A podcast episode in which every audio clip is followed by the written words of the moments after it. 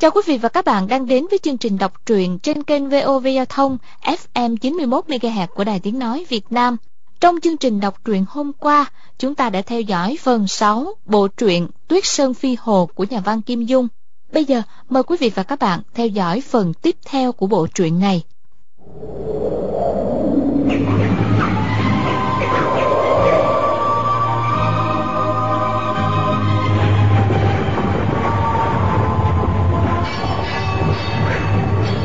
Sơn Phi Hồ Phần 7 Mọi người đều kinh ngạc, ré lên. Hồ ba bá bất thần nhảy lên, tung chân đá một cước. Gia phụ ngã giật ngay xuống đất, không gượng đứng lên được nữa. Quá ra, gia phụ đã bị đá trúng huyệt kinh mô ở vùng thắt lưng. Phạm ban chủ, điền tướng công và đám thuộc hạ của họ nhất tề xông tới. Hồ bá bá ném thanh trường kiếm trong tay, song thủ chợt co chợt duỗi, chợp từng người một ném ra xa. Người lập tức đỡ gia phụ dậy, giải quyết đạo cho gia phụ. Người cười nói, Miêu huynh, huynh tự sáng tạo ra chiêu mới, quả nhiên rất lợi hại. Có điều là mỗi một chiêu thức trong hồ gia đao pháp của đệ đều có thế phòng ngự. Huynh chém lên liền hai nhát thì không tránh khỏi bị sơ hở ở vùng thắt lưng. Gia phụ im lặng, dùng thắt lưng bị co thắt từng hồi nên chẳng thốt ra lời. Hồ bá bá lại nói, Nếu huynh chẳng nể tình nhẹ tay thì đệ đã bị mất cánh tay trái rồi còn gì. Hôm nay coi như chúng ta dẫn quà. Huynh về nghỉ cho khỏe. Ngày mai ta đấu tiếp, được chứ? Gia phụ nén đau nói, Ừ. Hồ huynh, đệ xuất chiêu đào ấy cố nhiên là có nhân nhượng. Nhưng dù có chém đứt tay trái của huynh thì một cước của huynh vẫn có thể lấy mạng đệ như chơi. Có người của huynh như thế quyết không thể là người ám hại gia phụ được. Huynh hãy nói thẳng cho đệ biết, thực ra cái chết của gia phụ là thế nào vậy? nét mặt của hồ bá bá lộ rõ vẻ kinh ngạc. Chẳng phải là tiểu đệ đã nói rõ ràng với huynh rồi ư? Huynh không tin, cứ quyết đòi tỷ võ, nên tiểu đệ đành phải liều mạng để bồi tiếp ở quân tử. Lúc đó, gia phụ quá ngạc nhiên. Người hỏi lại, Huynh đã nói với tiểu đệ rồi ư? Nói bao giờ?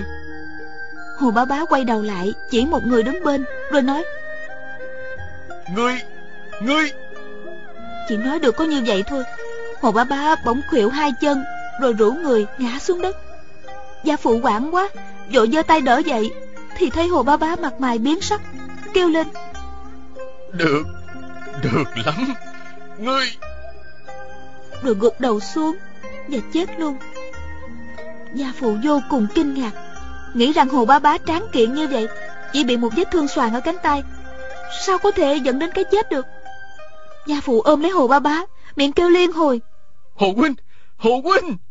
nhưng mà thấy sắc mặt của hồ bá bá chuyển dần sang màu tím, thì biết là bá bá đã bị trúng độc cực mạnh rồi.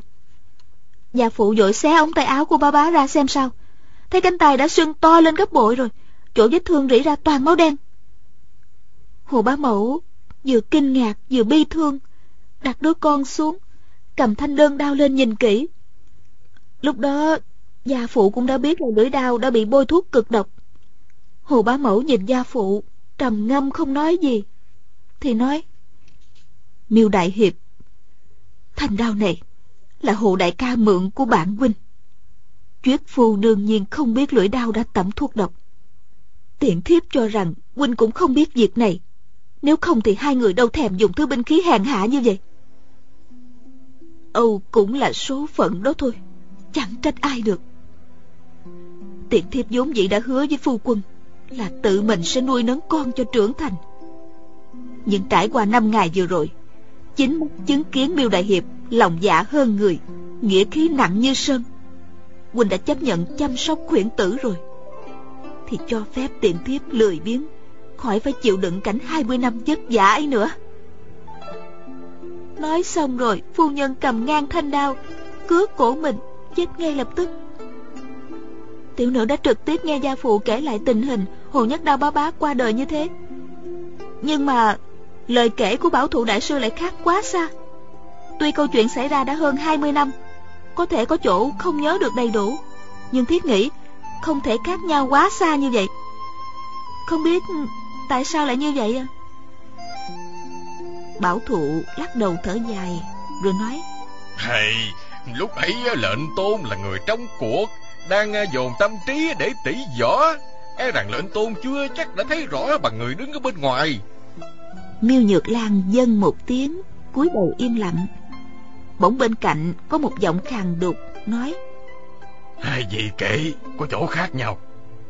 Vì một trong hai vị đã cố ý nói dối. Mọi người nghe câu nói bất ngờ đó thì cùng ngoái lại nhìn.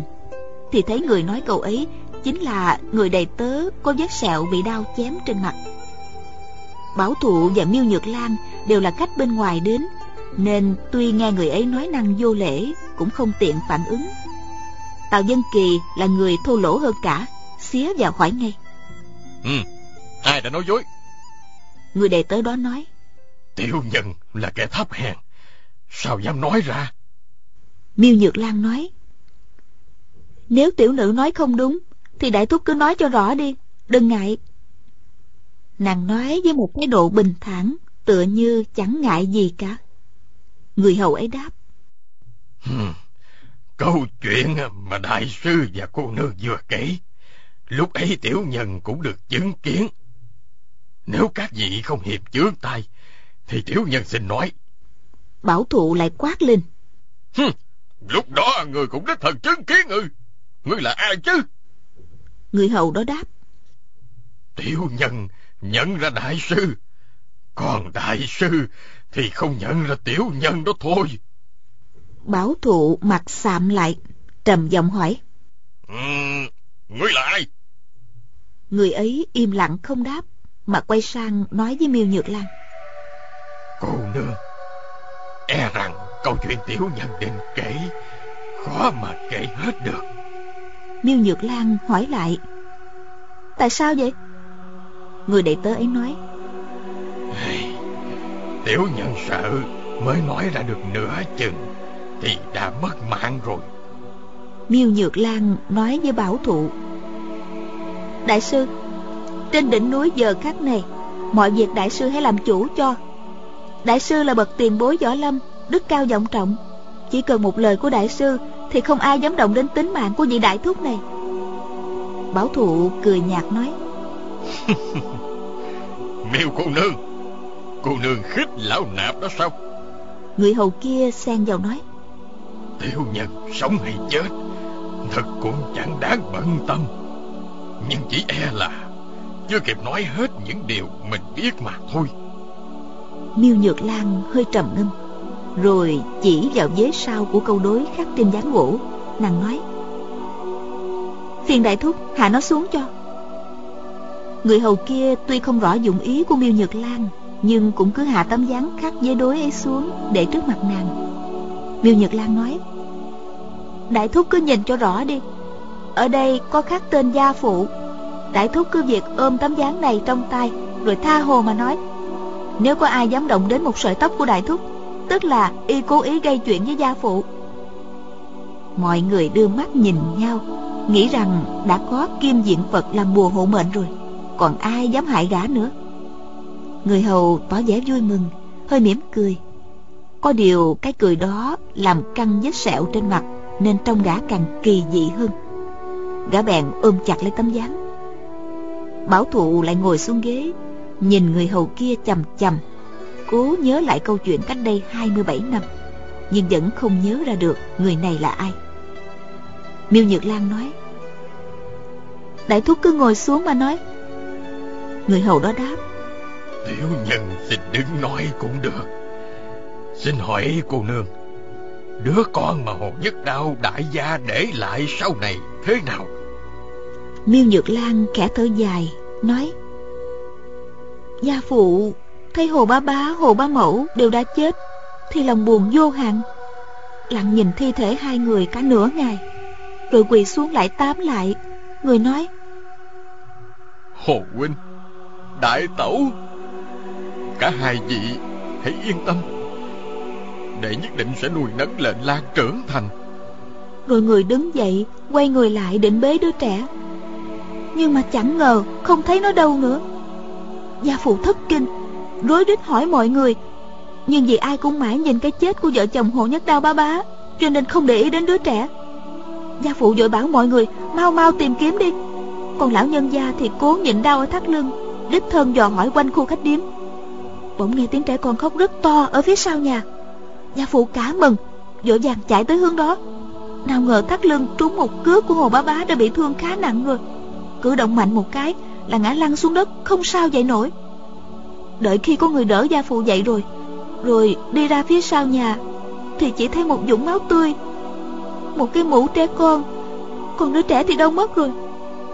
Phía sau khách điếm là một con sông, Nước chảy rất xiết. Mọi người thấy vết máu rơi dãi ra đến tận bờ sông. Chắc là đứa bé đã bị người ta giết rồi, Ném xác xuống sông. Nước sông đã cuốn đi rồi. Gia phụ vừa kinh hoàng vừa tức giận, Triệu tập mọi người đến để điều tra hỏi kỹ.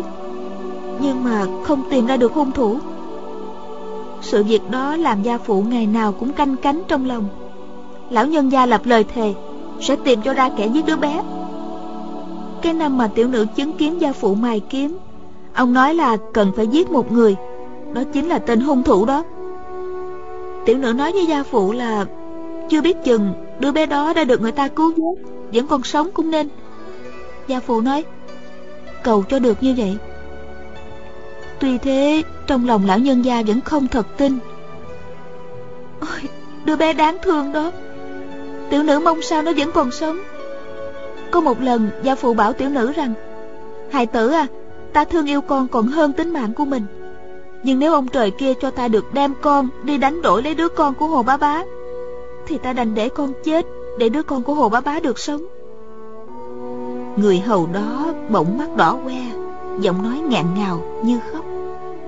Cô nương Hòn nhất đao đại gia Và hồn phu nhân ở dưới suối vàng Của linh thiên, hẳn sẽ đã cảm kích trước nghĩa cử cao đẹp Của hai cha con cô nương. Du quản gia vốn tưởng người ấy là đầy tớ Do miêu nhược lan dẫn theo. Nhưng nhìn thái độ, Nghe cách hắn nói năng, Thì cảm thấy là không phải. Vừa định hỏi, thì nghe người ấy cất tiếng kể câu chuyện. Mọi người ngồi yên lắng nghe, Nên du quản gia không tiện ngắt lời.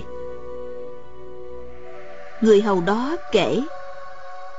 27 năm trước, Tiểu nhân làm công, Chuyên phụ trách đùng bếp. Trong nhà bếp khách điếm ở tiểu trấn nọ Của Thương Châu.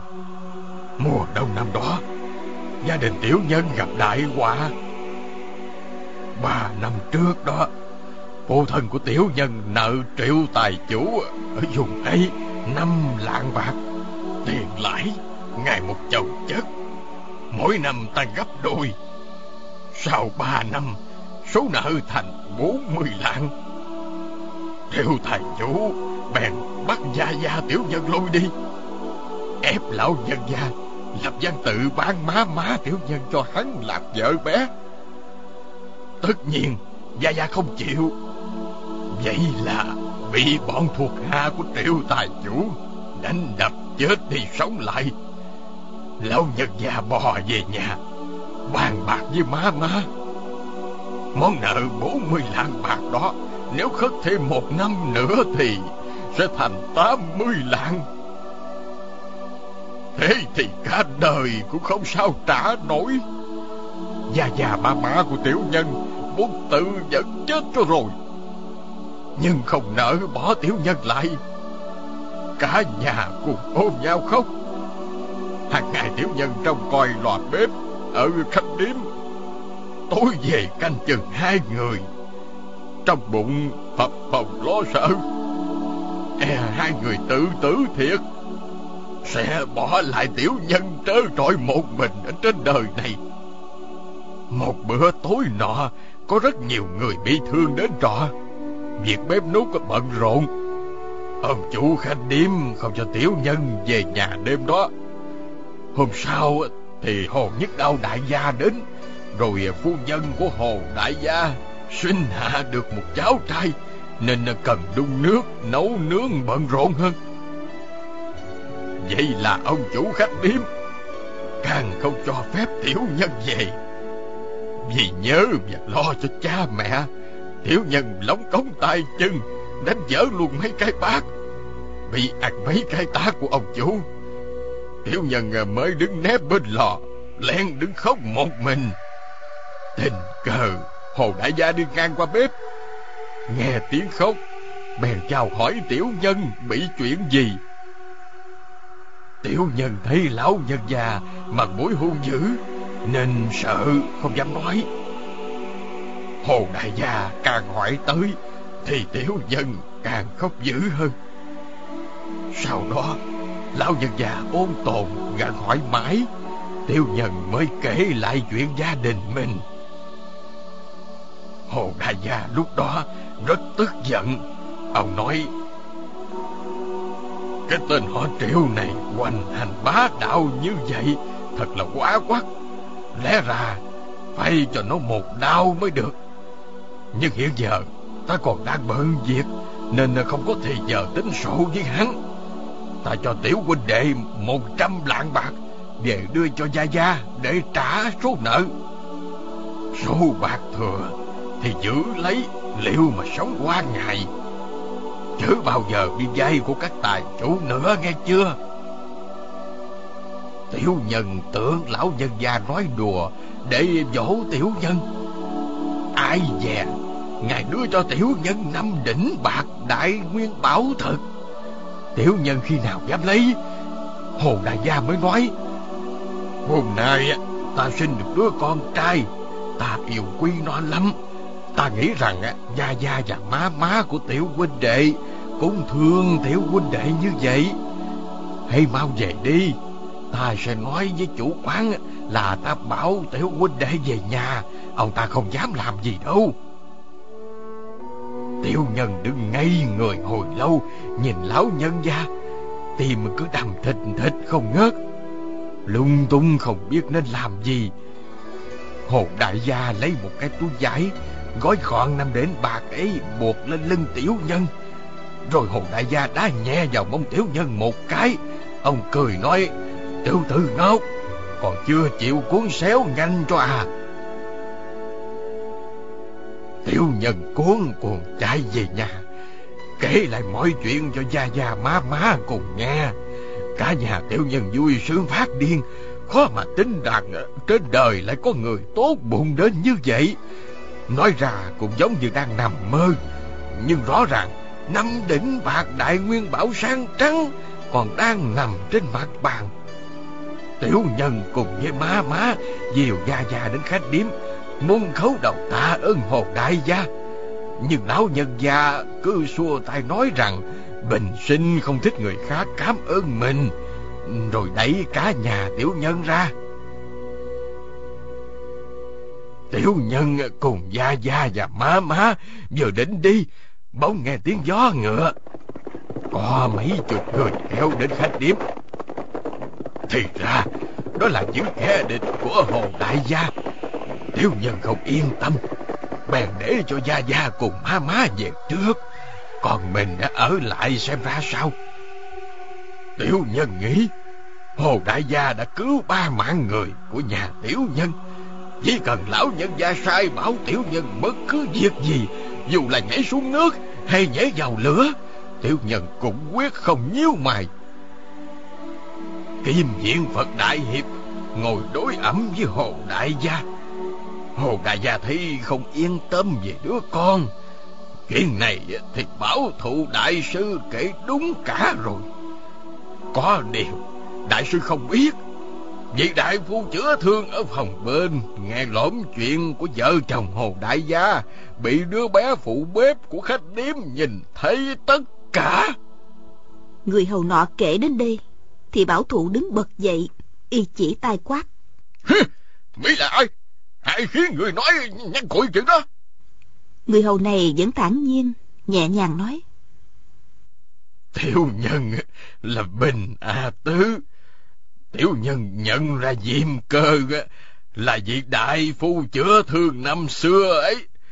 Còn vị diêm đại phu tất nhiên là không nhận ra thằng phụ bếp à tứ đầu chốc lỡ năm xưa rồi. Bảo thụ nghe người ấy nhắc đến hai chữ diêm cơ thì mặt mày lập tức biến sắc. Thoáng nhớ lại cách điếm năm xưa, quả thật có thằng bé phụ việc đầu chốc. Có điều, lúc bấy giờ bảo thụ không hề để ý gì đến mặt mũi của nó, đến bây giờ chẳng nhớ gì cả. Bảo thụ trợn mắt nhìn vào tấm dáng gỗ cắt dế đối mà Bình A Tứ đang ôm. Miệng y xì một tiếng. Bình A Tứ kể tiếp. Vào lúc nửa đêm, nghe tiếng khóc của Hồ Đại Gia, quả thình là tiểu nhân không yên tâm. Bèn đến gần gian phòng của ông ta, thì thấy trên cửa sổ ở phòng bên, có bóng một người đang ngồi im không động đậy, phục ở đó. Tiểu nhân lại gần nhìn qua khe cửa sổ, thì ra là Diêm Đại Phu đang áp tài sát vết gỗ, nghe lớn câu chuyện của vợ chồng Hồ Đại Gia. Tiểu nhân đang định đi báo cho Hồ Đại Gia biết Thì bỗng Hồ Đại Gia lại đi sang phòng của Diêm Đại Phu Họ nói chuyện rất lâu Nội dung cuộc trò chuyện ấy. Không rõ vì sao ờ, Bảo thủ đại sư Không hề kể cho các vị biết một chút nào. Hồ Đại Gia nói rất nhiều. Tất nhiên Có nhiều chỗ tiểu nhân không hiểu. Nhưng tiểu nhân biết rằng ờ, Hồ Đại Gia sai viên Đại Phu Hôm sau đi giải thích với Kim Viên Phật mấy chuyện gì đó. Mà những chuyện ấy rất hệ trọng, vốn không nên để cho người ngoài không liên quan được biết. Chỉ vì Hồ Phu Nhân mới sinh con, không đi được nên đành nhờ người khác. Hồ Đại Gia tính tình nóng nảy, nếu tự mình đi nói chuyện với kẻ đối đầu, tất sẽ dẫn đến chuyện tranh chấp với các vị phạm ban chủ điền tướng công một khi không thể nói cho rõ ràng được lại có thể xảy ra việc động đến đau thương, thì có đi cũng bằng không. Bởi vậy, lão nhân gia đành nhờ diêm cơ đi hộ. Còn như bảo thụ đại sư vừa kể, là hồ đại gia sai ông ta đi đưa thư. Xong việc sẽ hậu tạ đó, thì không đúng. Chỉ là đưa một phong thư mỏng dính, Thì có gì phải hậu tạ? Việc gì hai vợ chồng Hồ Đại Gia Phải bàn bạc lâu như vậy. Có lẽ Bảo thụ đại sư Đã quên những lời của Hồ Đại Gia nói lúc đó chăng? Chứ tiểu nhân Thì không quên một câu nào. Mọi người nghe đến đây Mới biết trước khi xuất gia Bảo thụ có tên tục là Diêm Cơ. Nhìn vẻ mặt của bảo thụ và Bình A Tứ lúc này, mọi người đoán hẳn là bảo thủ có dính líu đáng kể đến cái chết của Hồ Nhất Đao. Còn những lời kể của bảo thụ vừa rồi có nhiều chỗ không hết, không đúng sự thật. Ai ai cũng đều cảm thấy hiếu kỳ, ngóng nhìn Bình A Tứ, chờ giải tỏa thắc mắc. Nhưng cũng lại sợ nếu Bình A Tứ nói toạc ra một bí mật hệ trọng nào đó, làm bảo thụ vì thẹn quá, hóa cuồng, mà ra tay hạ độc thủ, thì trên đỉnh tuyết sơn này chẳng có ai là đối thủ của lão, khó mà ngăn cản được. Dù sau này Kim Diện Phật có tìm bảo thụ để tính sổ đi nữa, thì Bình A Tứ cũng đã chết. E rằng cái bí mật ấy cũng vĩnh viễn bị chôn vùi đi mất. Mọi người đều lo dùm cho Bình A Tứ, nhưng thần sắc y vẫn thản nhiên, không chút sợ hãi. Dường như y cậy thế sẽ được che chở, cho nên kể luôn. Khi Hồ Đại Gia nói chuyện với Diêm Cơ, Tiểu Nhân đứng ngoài cửa sổ phòng ông ta. Tiểu Nhân không hề có ý nghe lõm xem Hồ Đại Gia nói gì. Có điều là Tiểu Nhân vốn biết Diêm Cơ đã từng hùa theo triệu tài chủ hà hiếp cha mẹ Tiểu Nhân. Thật sự, ý không phải là người tốt. Tiểu Nhân chỉ lo cho Hồ Đại Gia sẽ mắc lừa Diêm Cơ.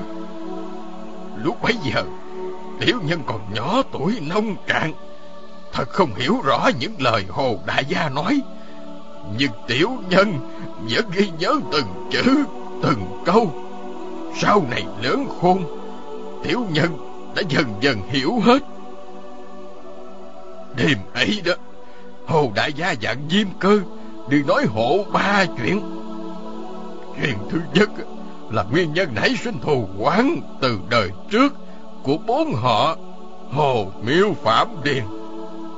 Chuyện thứ hai là nguyên nhân cái chết của phụ thân Kim Diện Phật và phụ thân Điền tướng quân. Chuyện thứ ba là liên quan đến thanh quân đao của Sấm Dương. Mọi người đều quay đầu lại nhìn thanh quân đao đặt trên bàn. Lòng càng háo hức muốn biết hơn. Bình A Tứ kể tiếp. Tại sao bốn nhà họ Hồ Điêu Phạm Điền đời trước lại thù oán nhau? Điều này miêu cô nương đã kể rồi. Có điều là bên trong còn có một bí mật trọng đại. Không những người ngoài không biết, mà đến nay ngay cả miêu đại hiệp cũng chưa biết. Bí mật này bắt đầu có từ năm thứ hai Vĩnh Sương Đại Thuận của Sấm Dương.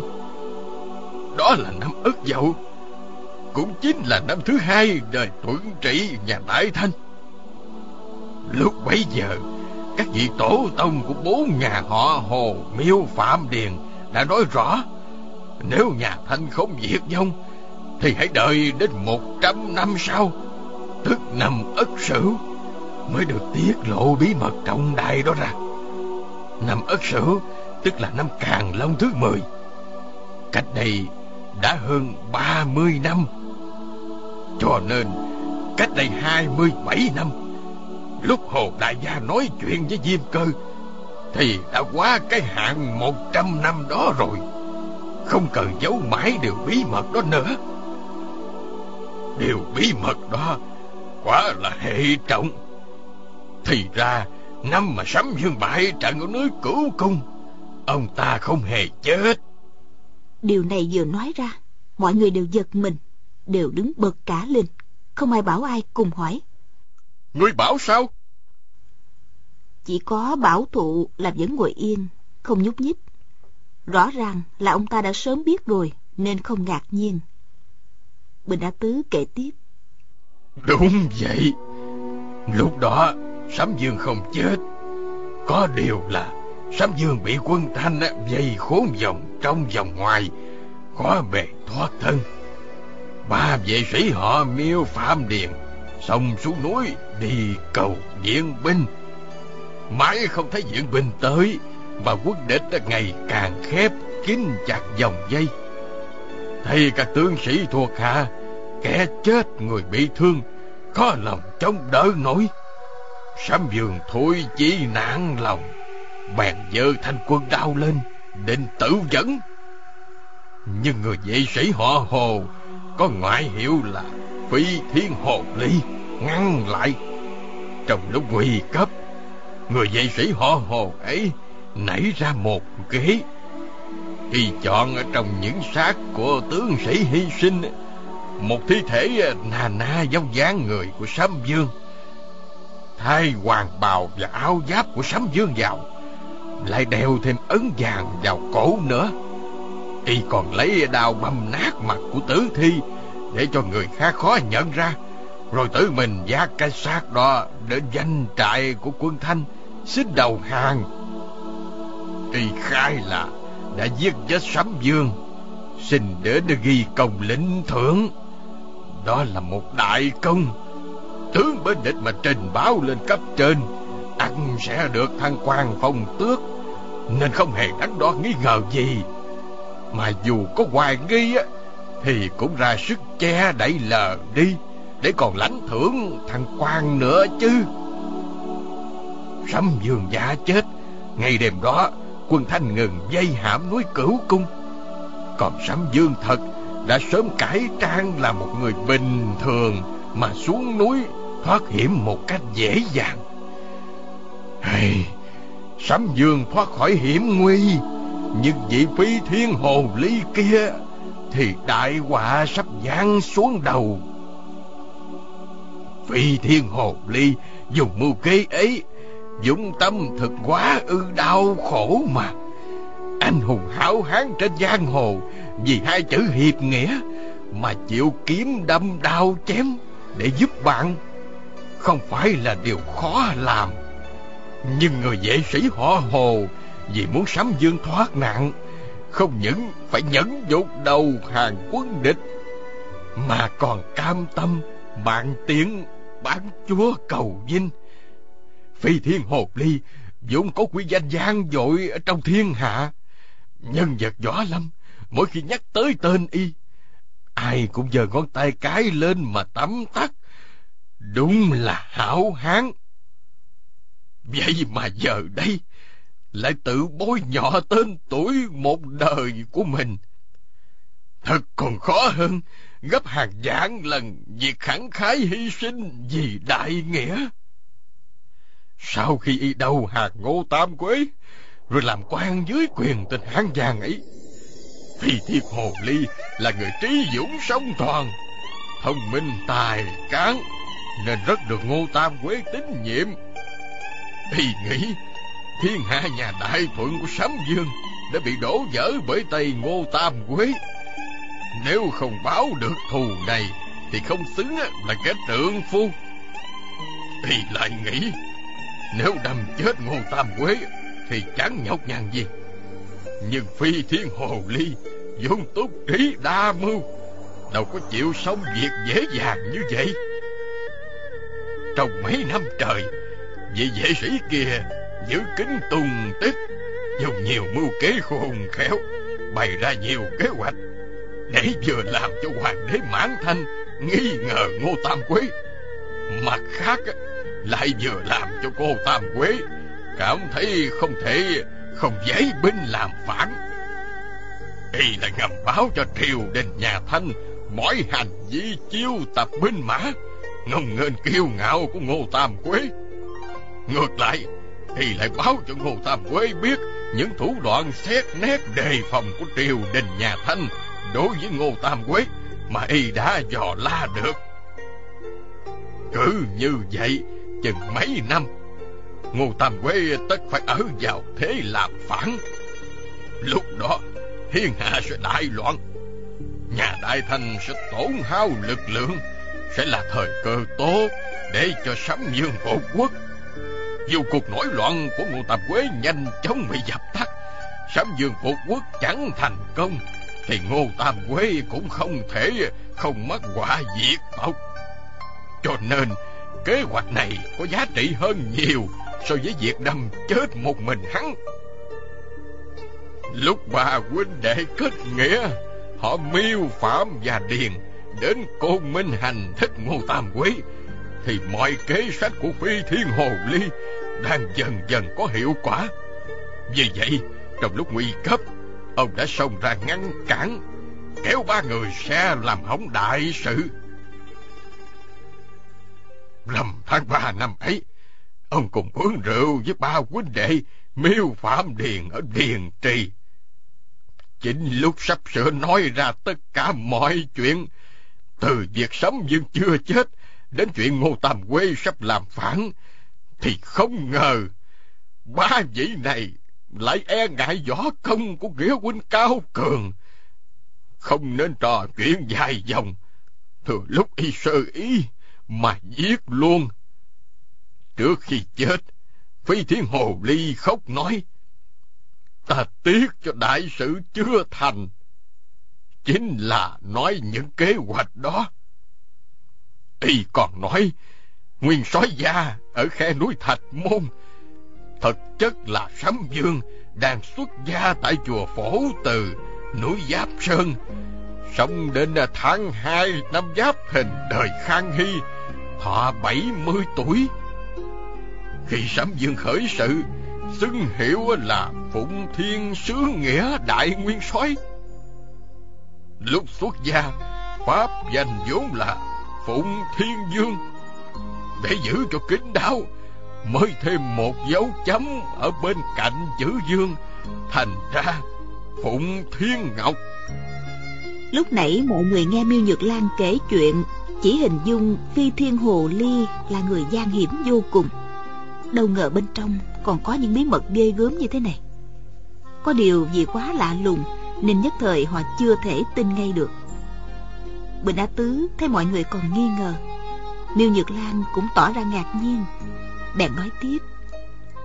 Miêu cô nương, lúc nãy cô nương kể đến đoạn hôm rằm tháng ba, con trai của phi thiên hồ ly tìm đến nhà ba vị thúc thúc kia, rồi cùng họ bí mật nói chuyện ở trong nhà.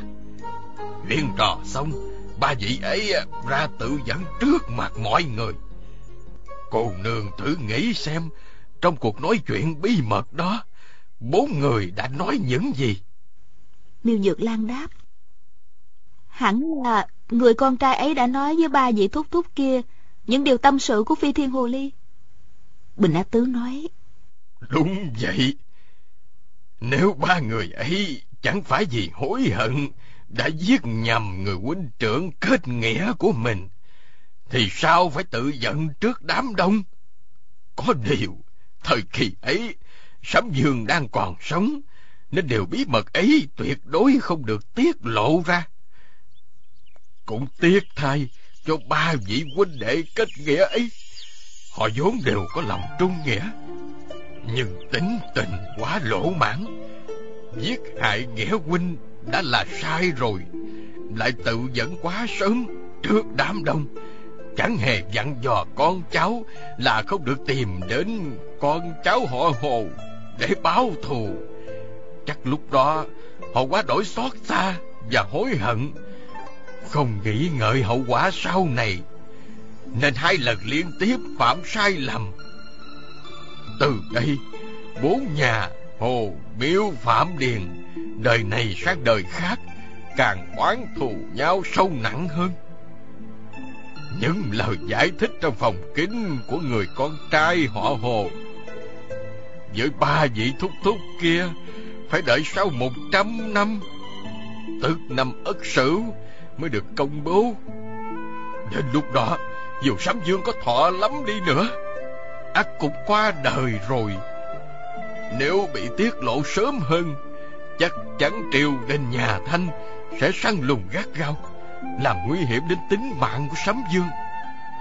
Các đời sau họ hồ đều biết rõ bí mật đó, nhưng ba nhà miêu phạm điền thì đều không hay biết.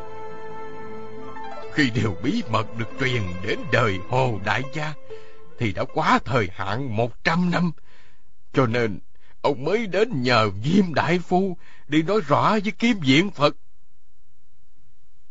Về việc thứ hai nói về nguyên nhân cái chết của phụ thân kim diện phật và phụ thân điền tương công. Hơn mười năm trước, lúc hai vị miêu hồ kịch chiến thì hai vị tiền bối miêu điền cùng đi ra ngoài quan ngoại. Từ đó biệt tâm. Hai người này đều võ nghệ cao cường, tên tuổi lừng lẫy giang hồ, mà lại chết một cách không rõ ràng như vậy.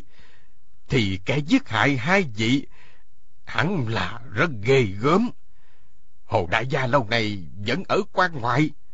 Họ hồ và hai họ miêu điền có oán thù lâu đời. Nên ai cũng cho rằng chắc là hồ đại gia đã hạ độc thủ. Kim diện phật và điền tướng công chia nhau đi dò la hơn mười năm trời mà không tìm ra manh mối gì. Cũng ờ, chẳng gặp mặt hồ đại gia lần nào kim diện phật không còn cách nào khác bèn tuyên bố ngoại hiệu của mình là đã biến thiên hạ vô địch thủ để khích Hồ Đại Gia vào Trung Nguyên. Hồ Đại Gia cũng hiểu dụng ý đó, nhưng chẳng lý tới. Một mặt cũng đi tìm hai vị tiền bối họ miêu điền ở khắp nơi. Hồ Đại Gia nghĩ rằng chỉ khi nào tìm ra tung tích của họ thì mới có thể gặp mặt kiếm diện Phật để rửa sạch nỗi oan cho mình. Ông trời kia chẳng phụ người có tấm lòng mà. Hồ Đại Gia đi tìm suốt mấy năm trời. Cuối cùng đã biết được tin tức của hai vị ấy. Lúc đó Hồ Phu Nhân có thai. Phu Nhân là người Giang Nam, sắp đến kỳ sinh nở. Bỗng nhớ quê nhà nhà viết. Hồ Đại Gia chiều ý Phu Nhân bèn đưa phu nhân trở về miền Nam. Đi đến đồn đường quan, ông chạm trán hai vị phạm điền, rồi sau đó là kim diện Phật. Hồ Đại Gia bảo Diêm Cơ đi nói chuyện với kim diện Phật, đợi khi ông đưa phu nhân về Giang Nam xong, sẽ đích thân dẫn kim diện Phật đi mang hài cốt của cha về. Còn về nguyên nhân cái chết, Kim diễn Phật khi đến nơi xem xét sẽ hiểu. Có điều, cái chết của hai vị tiền bối họ miêu điền ấy cũng không được dễ dàng cho lắm. Nên Hồ Đại Gia không tiện kể ngay trước mặt họ. Mà chỉ muốn đưa hai vị miêu điền đi để tự xem xét thôi. Việc thứ ba là chuyện liên quan đến thành quân đao của Sám Dương. Thành quân đao ấy ẩn giấu một kho tàng cực kỳ lớn. Vàng bạc châu báu thì không cần phải nói. Kỳ trân dị bảo thì không sao đếm xuể. Mọi người đều rất kinh ngạc, nghĩ rằng thanh đao này chẳng chứa nổi lấy một thỏi bạc nhỏ. Nói gì đến chuyện kỳ trân dị bảo thì không sao đếm xuể. Bình A Tứ kể tiếp. Tối hôm đó, Hồ Đại Gia đã nói nguồn cơn của chuyện này cho Diêm Đại Phu. Nghe xong, hắn các vị cũng sẽ không lấy làm lạ nữa. Sau khi sấm dương phá Bắc Kinh, thì các hoàng thần quốc thích, các đại thần đại tướng của nhà Minh đều đầu hàng cả. Không ai trong bọn họ là không giàu có. Các bộ hạ của Sám Dương bắt bọn họ phải bỏ vàng bạc châu báu để chuột mạng. Chỉ trong vòng dài ngày, tiền của châu báu chất cao như núi, không sao đến xuể. Về sau, Sám Dương phải rút khỏi Bắc Kinh. Sám Dương sai các tướng lĩnh thần tính áp tại những của cải đó, đẹp giấu ở một nơi cực kỳ an toàn. Để sau này, khi đem binh quay lại đánh trả, sẽ chỉ dùng vào việc quân lương. Sấm Dương có bản đồ cất giấu kho tàng, mấu chốt xem bản đồ để tìm kho tàng thì đặt trong thanh quân đao này nè. Khi bại trận phải trốn khỏi cửu cung, Sấm Dương giao cả bản đồ và thanh quân đao cho Phi Thiên Hồ Ly giữ. Về sau, Phi Thiên Hồ Ly bị giết hại thành quân đao và bản đồ rơi vào tay ba vị huynh đệ kết nghĩa kia. Chẳng bao lâu, lại bị con trai của Phi Thiên Hồ Ly cướp lại. Sau khi tranh giành qua lại suốt một trăm năm, thành quân đào ấy đã rơi vào tay họ điền của phái Thiên Long Môn. Còn tấm bản đồ bảo tàng á, thì do họ miêu truyền đời cất giữ. Có điều, là hậu nhân của cả hai họ miêu điền. Đều không biết bí mật trọng đại ấy mà thôi. Vì vậy mà không đi tìm để khai quật. Điều bí mật ấy chỉ có họ hồ truyền lại cho con cháu biết. Nhưng nhà họ hồ lại không có bản đồ và thanh quân đao nên cũng đành chịu, không cách gì đi tìm được. Hồ đại gia đã nói chuyện này với kim diện phật đề nghị miêu đại hiệp đi tìm kho tàng để trợ giúp người nghèo trong thiên hạ.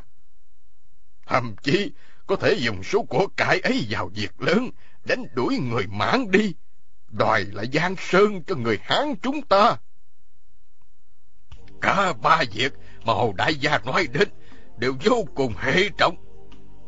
Nhưng sau khi Kim Diện Phật biết chuyện rồi, tại sao còn cứ đòi tỷ võ để quyết đấu một phen sống mái thì cho đến lúc chết hồn đại gia cũng không hiểu được. Chỉ e rằng kim diện phật mang danh đại hiệp mà không phân biệt được phải trái đúng sai. Hoặc giả ba việc ấy đều quá ư khó tin. Không hợp tình, hợp lý, nên kiếm diện phật chẳng hề tin một việc nào hết, cũng chưa biết chừng. Nói đến đây, Bình Á Tứ bất giác thở dài. Đạo Bách Tuế từ đầu đến giờ chỉ im lặng lắng nghe. Lúc này y bỗng lên tiếng. Ta biết rõ tại sao Kim Diện Phật vẫn muốn tìm hồn nhất đao để tỷ thí. Chuyện này tạm thời khoan nói tới. Ta hỏi người nè, người lên đỉnh núi này làm gì?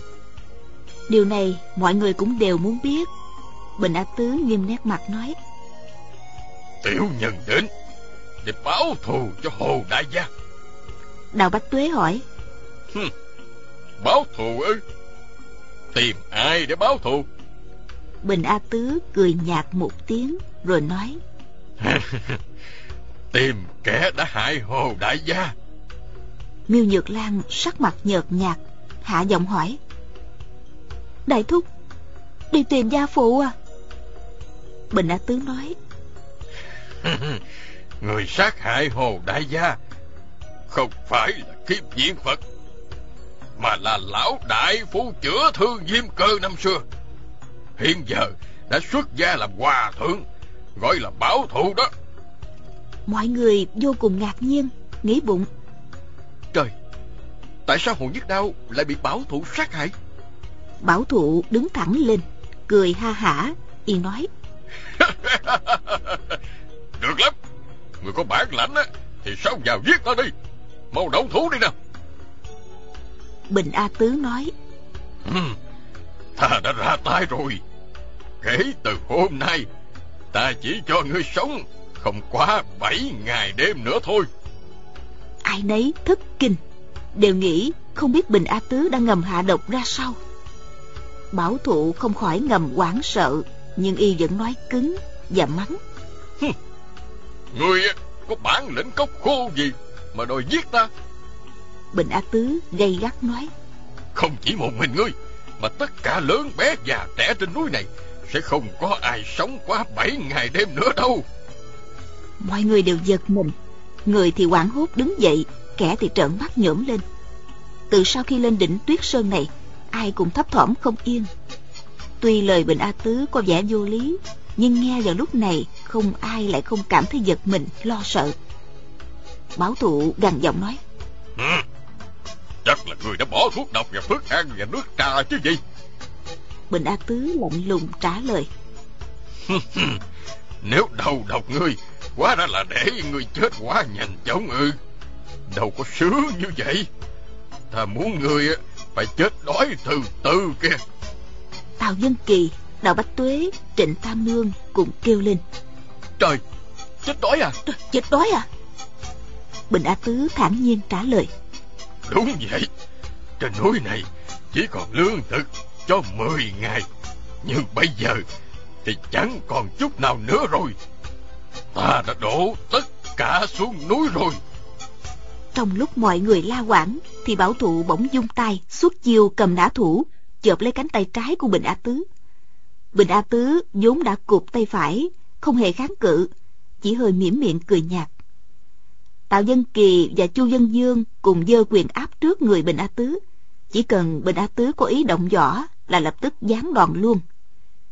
Du quản gia vội chạy vào nhà trong một lát Rồi quay ra đại sảnh Mặt trắng bệch, giọng run run. Chết, lương thực của Sơn Trang Thịt bò, thịt dê, gà, vịt, rau, cỏ. Quả thực không còn chút gì.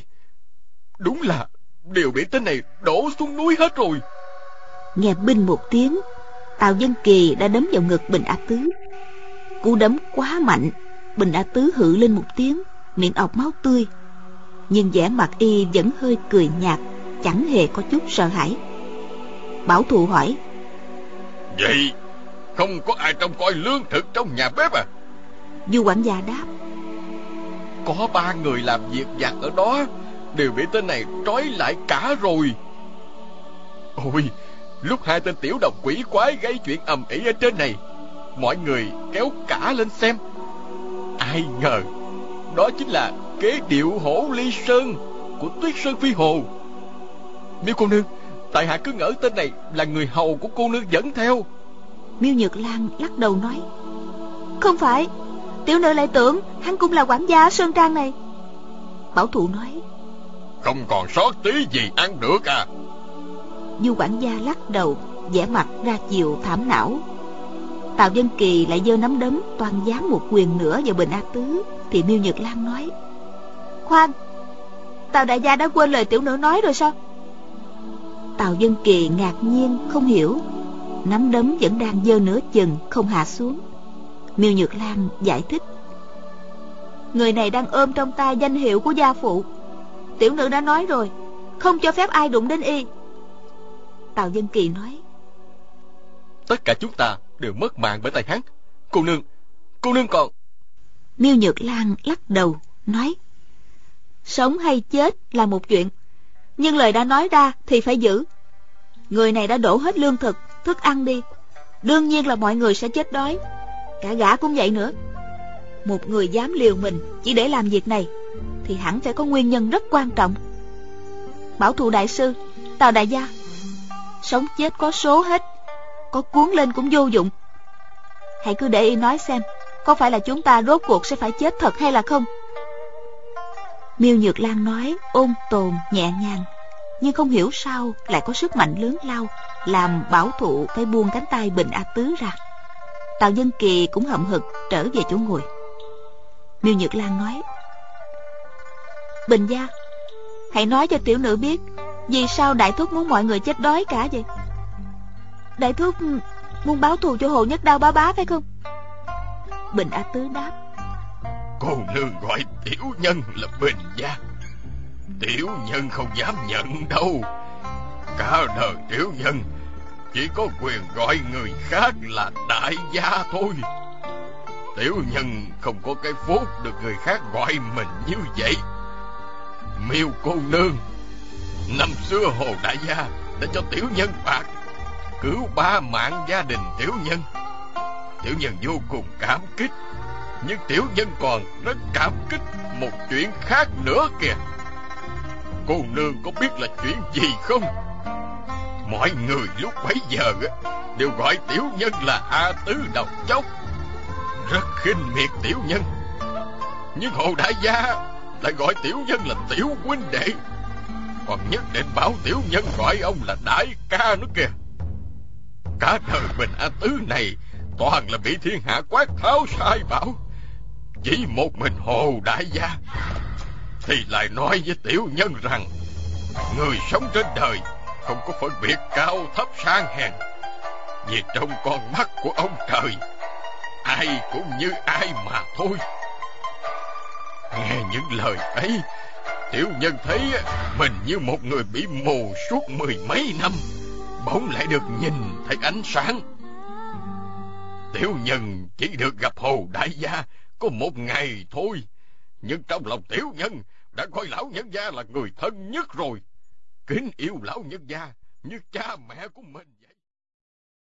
Quý vị và các bạn thân mến, chúng ta vừa theo dõi phần 7 của bộ truyện Tuyết Sơn Phi Hồ của nhà văn Kim Dung. Mời quý vị và các bạn đón theo dõi phần tiếp theo của bộ truyện này sẽ được phát sóng vào chương trình đọc truyện ngày mai. Mọi góp ý cho chương trình, quý vị và các bạn hãy gửi vào hộp thư điện tử đọc truyện vovavonggmail.com quý vị nhé.